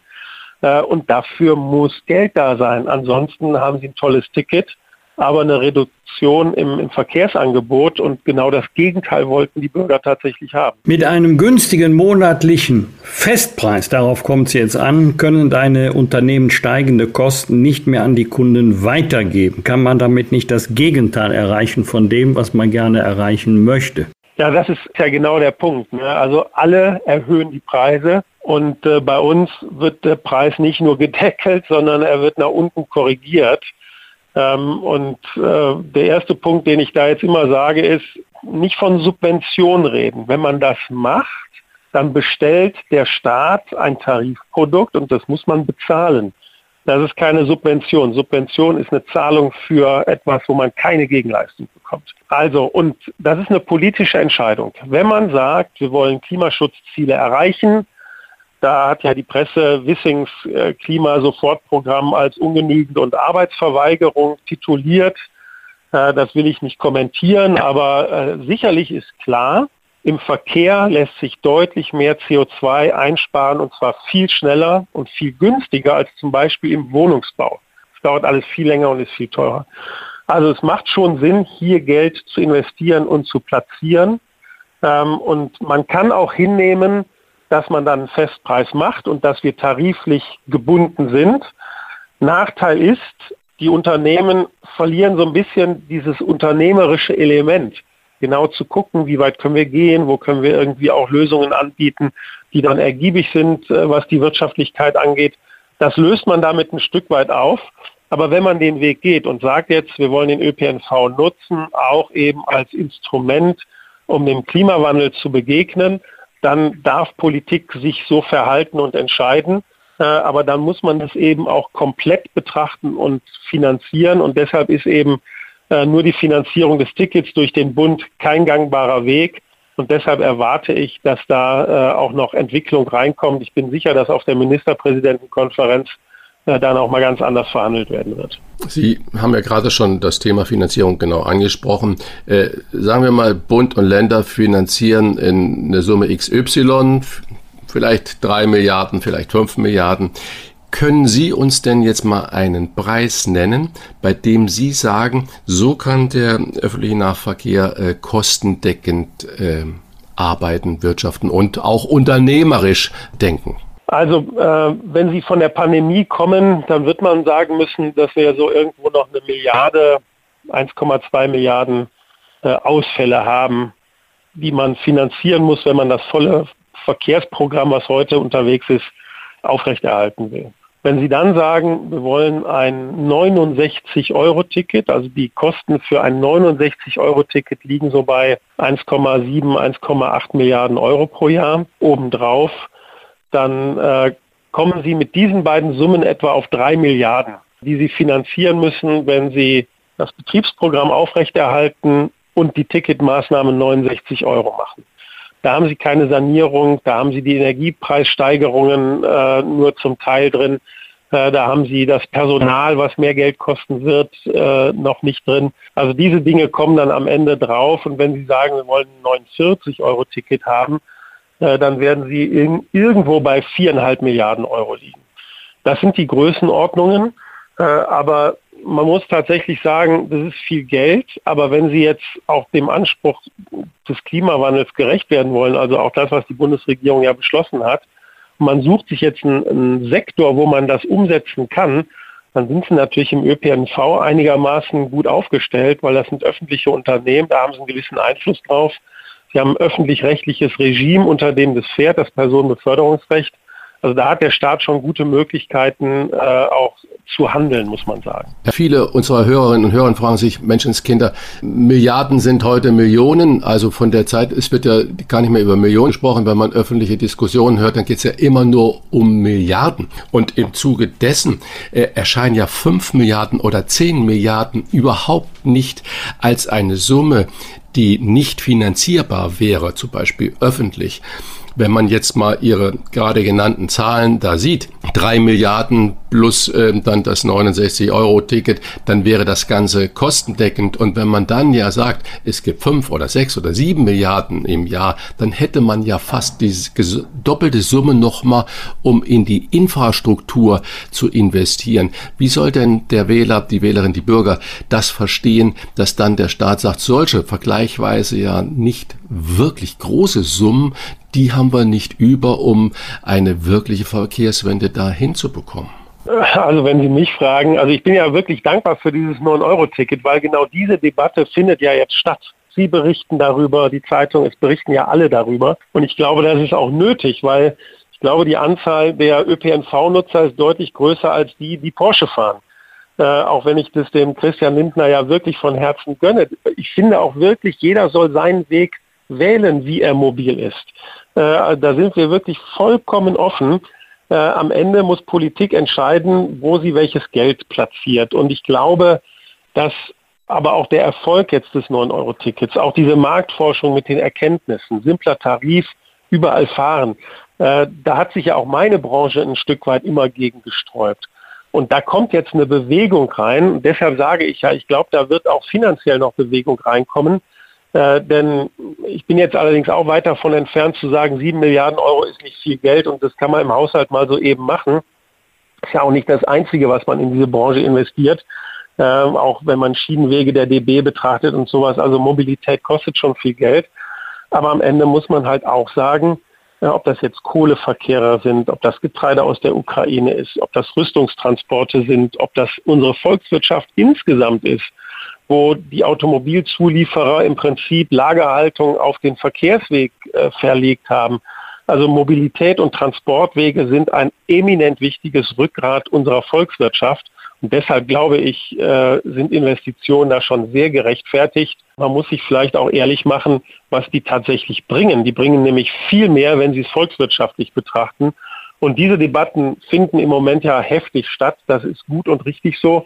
Insofern bin ich da durchaus nicht, nicht pessimistisch, wenn ich da in die Zukunft schaue. Abschließende Frage, Oliver. Wagst du eine Prognose, wann es das Nachfolgeticket des 9-Euro-Tickets geben wird? Glaubst du noch daran, dass der Januar 2023, das sind ja nur noch gut drei Monate zu halten ist?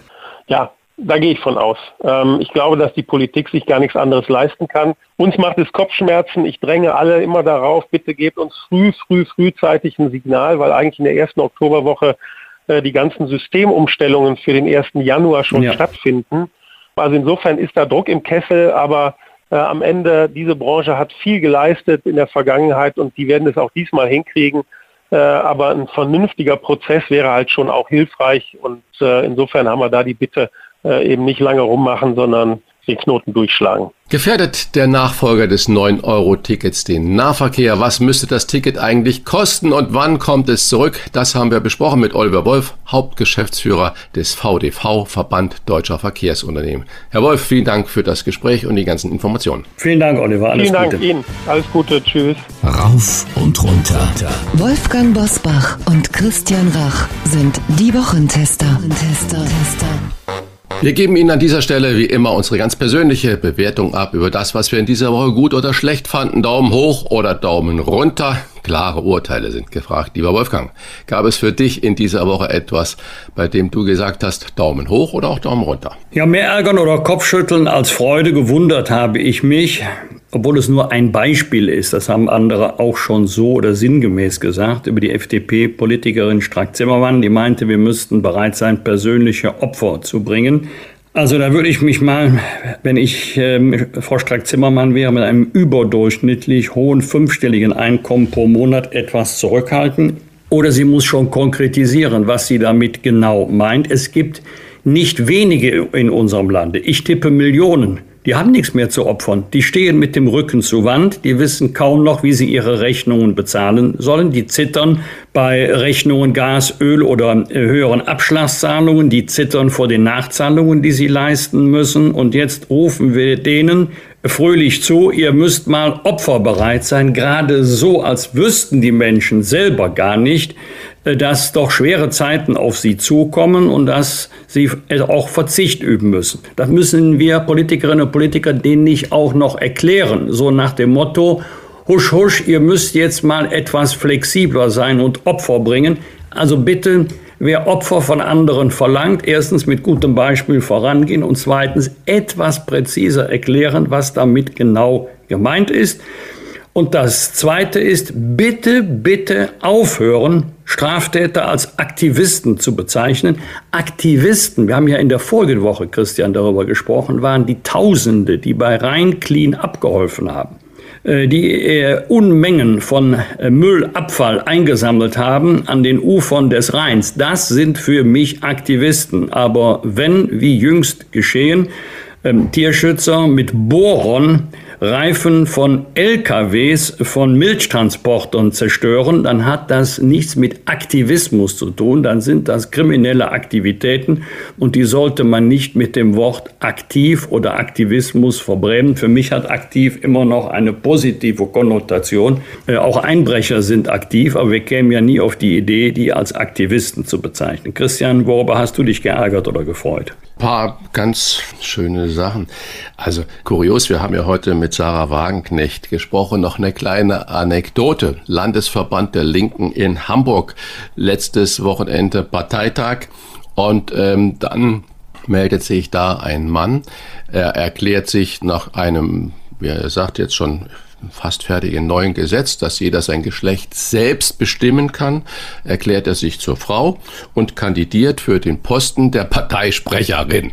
Und äh, natürlich großes Tuvabu und wurde abgelehnt und er hat das dann gar nicht direkt auf dem Parteitag gemacht und dann kam da einer in Maske und mit Kutte und hat eine ganz wirre äh, Rede gehalten. Man wusste gar nicht, wer das war. Man hat es aber toleriert mit äh, unglaublich harten Aussagen zur Frauenpolitik und so weiter. Und dann hat man andere Parteisprecher gewählt und dieser Mann, der sich zur Frau erklärt hat, ficht jetzt das gesamte äh, Votum des Parteitages an und sagt, er wurde, weil er ja jetzt eine Frau ist, nicht richtig gehört und das wäre Diskriminierung. Also es ist wirklich Tovabu. Ich musste so lachen, als ich das gelesen habe. Da zerstört sich eine Partei wirklich selbst. Also äh, da, ich weiß gar nicht, ich wollte das nur zum Besten geben als kleine Geschichte. Da gibt's weder den Daumen hoch noch den Daumen runter. Du hast gerade schon rein clean äh, erwähnt, Aktion. Ich habe gesagt, äh, letzte Woche, wenn da auch Politiker mitmachen und da als Vorbildfunktion großartig. Äh, Im Zuge dessen möchte ich nicht verschweigen, eine Aktion der Stadt Bad Schwalbach. Die hat äh, nach diesem trockenen Sommer das Wasser, 800.000 Liter, das im Freibadbecken von Bad Schwalbach, da war äh, das Chlor entzogen und hat gesagt, Leute, ihr könnt euch das Wasser abholen für zum Gießen oder für die Feuerwehr, die Löschfahrzeuge voll zu machen. Und siehe da, es war ein riesiger Andrang. Das ist eine kleine Aktion, aber eine Aktion, wo ich sage, ja, normalerweise werden diese 800.000 Liter einfach ungenutzt abgelassen und äh, da hat man sich mal Gedanken drum gemacht. Ganz klar Daumen hoch, weil wir brauchen solche kleinen Aktionen, um wirklich was zu bewegen. Auch Daumen hoch. Wir alle haben die schrecklichen Bilder von Bad Neuenahr vom Ahrtal und natürlich auch hier aus Erfstadt bei Köln von der schrecklichen Flut vor Augen. Und jetzt kommt die Meldung raus, in Bad Neuenahr-Ahrweiler wird die erste Kirmes gefeiert und zwar vom 30. September bis 4. Oktober. Die Verantwortlichen haben gesagt, wir wollen jetzt wieder ein bisschen Normalität haben, ein bisschen auch Entspannung, ein bisschen Zuversicht geben. Das findet äh, meinen Daumen hoch und gibt einen großen Applaus dafür. Weil ich glaube, solche Kleinigkeiten, solche gemeinschaftlichen Aktivitäten, wo man mal ein paar Tage das Ganze drumherum, das Leid, die Sorgen, die finanziellen, materiellen und auch die emotionalen Probleme, viele Menschen haben Liebe, Familienmitglieder und Freunde verloren. Also dass man das mal vergessen kann und hoffentlich wird das auch ein großer Erfolg. Da drücke ich Bad 9a weiter die Daumen. Toll. Luisa Neubauer ist ja eine Aktivistin, Fridays for Future, bekannt geworden mit vielen extremen Forderungen. Da kann man trefflich darüber diskutieren. Aber mir hat imponiert, dass sie einen Hater, einen Internet-Hater so lange verfolgt hat, der wurde verurteilt vom Gericht zu Schadensersatz inklusive der Erstattung von Anwaltskosten. Das waren 10.000 Euro. Der Mann hat äh, sich natürlich geweigert, das zu zahlen und Luisa Neubauer hat nicht aufgehört, dahinterher zu sein. Ihr Anwalt hat dann kurzerhand das Konto gefändet. Und die 10.000 äh, Euro, um die ist dann dagegen abgerufen. Und äh, Frau Neubauer hat das Geld natürlich nicht in die eigenen Hosentasche gesteckt, sondern im Verein, ich glaube, Aid Attack zur Verfügung gestellt, damit auch andere sich trefflich dagegen wehren können. Eine Zahl hat mich auch sehr erfreut. Die neuen Ausbildungsstatistiken lassen im Moment gerade so ein bisschen Hoffnungsschimmer am Horizont erscheinen. Die Ausbildung zum Dachdecker wird immer beliebter und inzwischen können sich die Betriebe schon wieder die jungen Menschen aussuchen.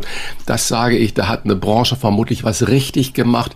Da wird draußen gearbeitet, da wird äh, mit Holz gearbeitet. Viele sehen das als einen Beitrag zur Wandel, zu ihrem aktiven Wandel, weg vom Büro, weg vom Internetarbeit. Äh, äh, und Fliesenleger auch unglaublich beliebt geworden, Heizungsbauer. Das heißt, da passiert richtig was. Da haben vermutlich die Arbeitgeber auch gelernt, attraktiver zu sein.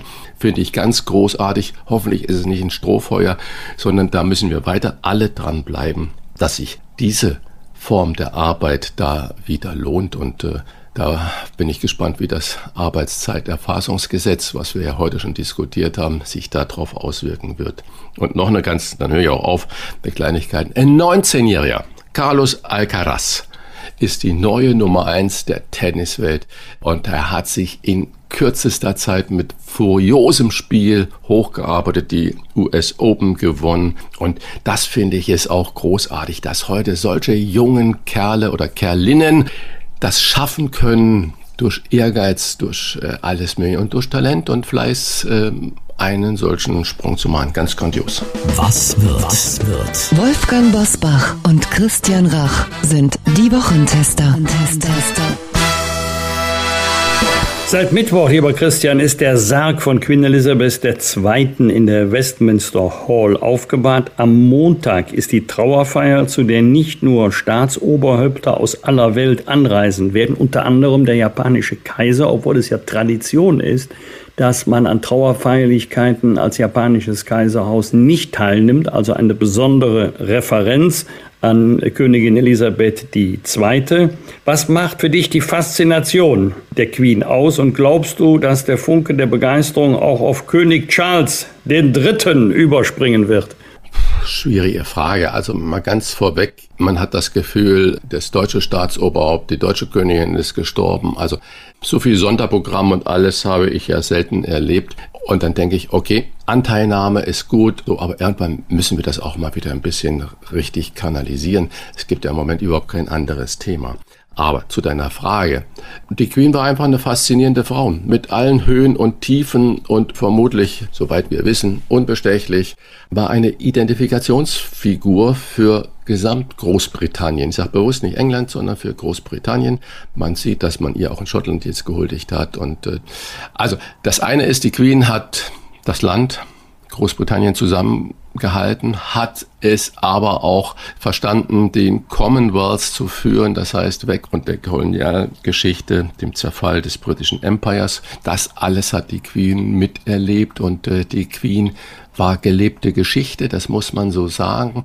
Was diese Frau alles gesehen, erlebt und wen sie alles erlebt hat, das ist schon beeindruckend und ich glaube, das ist ein Teil der großen Faszination. Man kann nur hoffen, wenn man überhaupt mit der Monarchie was zu tun hat, dass diese Kraft, diese indikative Kraft, die die Queen hatte, dass das der König Charles III. auch hat. Ich glaube, er ist stets bemüht, das zu tun und seine ersten Worte waren ganz versöhnlich oder ganz hingebungsvoll und äh, er hat sofort gesagt, das Parlament und die Verfassung, die ungeschriebene britische Verfassung, das ist das Höchste und die Monarchie hat da zurückzustehen und er stärkt das Parlament, Unter- und Oberhaus und äh, ich glaube, da müssen wir uns keine Sorgen drum machen. Am Samstag um 12 startet mit dem traditionellen Fassanstich das 187. Münchner Oktoberfest. Das größte Volksfest der Welt lockte vor der Pandemie regelmäßig rund 6 Millionen Besucher auf die Theresienwiese in München. In den Jahren 2020 und 2021 wurde es wegen Corona abgesagt. Wolfgang, du bist ja bekennender Oktoberfest-Fan, das weiß ich von dir. Wo findet man dich denn, wenn du auf dem Oktoberfest bist dieses Jahr? Wo findet man dich? Also man findet mich genau da, wo man mich auch vermutet, nämlich im Hofbräuzelt der Familie Steinert. Die haben sogar eine Festwirtin, das ist die Tochter des Hauses Silja Steinert. Und äh, danach wechsle ich dann in das Käferzelt. Ich muss allerdings gestehen, das ist am Tag der Eröffnung. Das ist nicht nur der erste Tag, es wird für mich auch leider der letzte Tag auf dem Oktoberfest sein. Im Moment sieht es auch leider nicht danach aus, dass das Wetter super wird, aber dann hoffe ich auf eine gute Stimmung drinnen, hoffe auf eine fröhliche Wiesen, auf eine friedliche Wiesen und hoffe, dass die Wiesen kein Super Spread Event wird. Aber ich bin froh. Das sage ich ganz ehrlich, dass nach zwei Jahren Ruhepause auch mit dem Oktoberfest wieder ein Stück Normalität in unser Leben einkehrt. Und damit meine ich nicht nur die Bayern, damit meine ich auch die Preußen. Zweite Wochenende gehört ja traditionell den Italienerinnen und Italienern, dass wir wieder ein, ein Stück Normalität in unser Leben haben, egal aus welcher Richtung wir kommen und uns über das Oktoberfest freuen. Aber Wolfgang, du hast gerade ganz viel Ich hoffe, ich hoffe, ich hoffe gesagt, also ja. ein, ein, ganzer äh, Himmel voller Hoffnung. Was ist denn das für dich? Was, was findest du denn am Oktoberfest? Was macht die Faszination denn für Klein Wolfgang Bosbach aus? Warum bist du gerne dabei mittendrin? Was ist dieses Geheimnis? 100% politikfrei, wie Karneval auch, Spaß an der Freude, Ausgelassenheit, Frohsinn. Alleine würde ich ja äh, nicht auf das Oktoberfest gehen, aber im Kreis von guten Bekannten, von Freunden, meine älteste Tochter will dabei sein und einfach einmal die Seele baumeln lassen, ohne dass man wieder mal in ganz ernste Gespräche verstrickt ist und gerade, gerade in so schwierigen Zeiten, muss man auch einmal an ganz andere Dinge denken, muss man auch einmal äh, sich über die Welt so, wie wir sie kennen, unser Leben so, wie wir es schätzen, freuen, ohne dass alles unbedingt Tiefgang haben muss. Wenn ich jetzt nur auf dem Oktoberfest wäre, also dann würde ich mir ja selber Gedanken machen über mich, aber einmal aufs Oktoberfest gehen, das sollte möglich sein, auch in schweren Zeiten, die wir zurzeit ganz unzweifelhaft haben. Wenn wir jetzt schon gerade so beim Privatisieren äh, sind, noch ein anderes Ereignis. Vielleicht im persönlichen Bezug zu dir, lieber Wolfgang. Dein Namensvetter und Parteifreund Wolfgang Schäuble wird am Sonntag 80 Jahre alt. Er war in seiner Karriere Chef des Bundeskanzleramts, Fraktionschef, Parteivorsitzender, Innenminister, Finanzminister und zuletzt Präsident des Deutschen Bundestags. Du kennst ihn ja lange Zeit. In welcher Funktion hast du denn Wolfgang Schäuble am meisten geschätzt? Ich habe ihn ja in fast allen Funktionen persönlich erlebt, allerdings nicht als Chef des Bundeskanzleramtes, das war ja vor meiner Zeit. Überragend war seine Amtsausübung als Präsident des Deutschen Bundestages. Da konnte man, wenn er sprach, auch mal in die Gesichter der anderen Fraktionen sehen. Und äh, das war überragend. Er hat dann zur richtigen Zeit immer die richtigen Worte gefunden, mal so ein bisschen ironisch, das kann er ganz gut, vielleicht auch sarkastisch, ein bisschen Augenzwinkern, aber vor allen Dingen immer mit sehr viel Tiefgang, mit sehr viel Ernst. Und er war ein guter Repräsentant des Deutschen Bundestages und es waren ja nicht nur die Mitglieder der eigenen Fraktion, also der CDU-CSU-Bundestagsfraktion, die stolz waren auf ihren Bundestagspräsidenten, sondern ich glaube, wenn du jetzt mal so eine Rumfrage machst, Christian, bei anderen Parteien, die würden auch sagen, als Präsident des Deutschen Bundestages war er wirklich gut. Steht er damit auf einer Linie mit Norbert Lammert, der ja auch parteiübergreifend sehr beliebt war als Bundestagspräsident? Stimmt. Äh, Norbert Lammert hat, ja, hat sich auch legendäre Duelle geliefert, zum Beispiel mit Gregor Gysi. Also so schlagfertig musst du ja erst einmal sein. Wir hatten ja alle eine begrenzte Redezeit und die Redezeit von Gregor Gysi war abgelaufen und da hat er gesagt, Herr Präsident, ausgerechnet jetzt, wenn ich zu dem wichtigen Teil komme, soll ich meine Rede beenden, hat Norbert Lammert nur ganz trocken gesagt, dann fangen Sie das nächste Mal mal doch mit dem wichtigen Teil an. Also sowas gefällt mir. Es muss auch nicht immer bierernst äh, zugehen äh, im Plenum des Deutschen Bundestages bei aller Ernsthaftigkeit der Themen. Vielleicht wäre er sogar Bundespräsident geworden, wenn die Union ihn vorgeschlagen hätte. Und er hätte es überragend gemacht, denn die Macht des Bundespräsidenten ist ja in erster Linie die Macht des Wortes. Und das konnte Norbert Lammert nur wirklich gut. Christian, wie wir wissen, bist du nicht der größte Tatort-Fan, aber du guckst gerne Anne Will. Am Sonntag kehrt nach dem Tatort der Polit-Talk Anne Will zurück nach achtwöchiger Sommerpause. Freust du dich drauf? Ja, ich finde, Anne Will macht das großartig, aber ich finde auch Maybrit Ehner und Sandra Maischberger sehr gut. Ja, ich bin gespannt, was da an neue Farbe kommt, wie man sich da neu aufgestellt hat und finde das großartig. Abschließend noch etwas zum Schmunzeln. Die Emoticons, die Vorläufer der Smileys, in all ihren Variationen feiern am Montag ihren 40. Geburtstag. So lange gibt es das schon. Erfunden hat sie der US-Informatiker Scott Fahlman, als er eines Nachts mit anderen Computernerds im Netzwerkforen darüber scherzte, dass es einen angeblich verseuchten Aufzug in der Universität gebe. Einer der Administratoren fand diesen Scherz nicht lustig und Scott Fahlman wollte daraufhin zukünftig alles kennzeichnen, was nicht ernst gemeint ist. Dazu fielen ihm T-Shirts und Luftballons aus den 60er Jahren mit den gelb lachenden Gesichtern ein. Der Smiley für die Markierung von Ironie und Humor war geboren. Und was wäre das Netz heute ohne diese Smileys? Oder Wolfgang, wie wir ja hier bei uns im Team alle wissen, nutzt du ja die Emoticons auf deinem Handy. Welches ist denn dein Liebstes? Kaum eine WhatsApp, kaum eine SMS ohne Emoticon, das wisst ihr, da hast du völlig recht. Du hast gerade gesagt, was nicht so ganz ernst gemeint ist. Jawohl, und das ist schon die Auflösung der Frage, äh, dieses Smiley mit dem zwinkernden Auge, das benutze ich gerne, weil man sollte nicht alles, was geschrieben wird, wortwörtlich nehmen und man sollte auch äh, in schwierigeren Texten mal etwas Leichtes finden und auch dem Gegenüber sagen, nimm es bitte nicht Bier ernst, es ist nicht ernst gemeint. Bosbach und Rach. Im Internet diewochentester.de das waren die Wochentester mit Unterstützung vom Kölner Stadtanzeiger und dem Redaktionsnetzwerk Deutschland. Wenn Sie Kritik, Lob oder einfach nur eine Anregung für unseren Podcast haben, schreiben Sie uns auf unserer Internet- und auf unserer Facebook-Seite. Fragen gerne per Mail an kontakt.diewochentester.de. Und wenn Sie uns auf einer der Podcast-Plattformen abonnieren und liken, freuen wir uns ganz besonders. Danke für Ihre Zeit und fürs Zuhören. Wir wünschen Ihnen eine gute Woche und möchten Sie kurz vor Schluss noch auf eine Neuerung aufmerksam machen. Denn für alle, die es am Freitagmorgen eilig haben, bieten wir ab sofort einen besonderen Service. Hören Sie die Wochentester kompakt bereits am Donnerstagabend ab 22 Uhr. Dort erfahren Sie in 30 Minuten das Wichtigste aus der aktuellen Folge.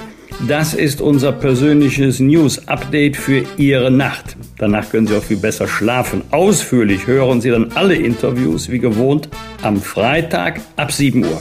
Und hier nochmal zu merken, die neuen Zeiten. Donnerstag um 22 Uhr die Wochentester kompakt und Freitag um 7 Uhr wie gewohnt die neue ausführliche Folge. Was war? Was wird? Was wird? Wolfgang Bosbach und Christian Rach sind die Wochentester. Ein Maßgenau Podcast. Powered bei Redaktionsnetzwerk Deutschland und Kölner Stadtanzeiger.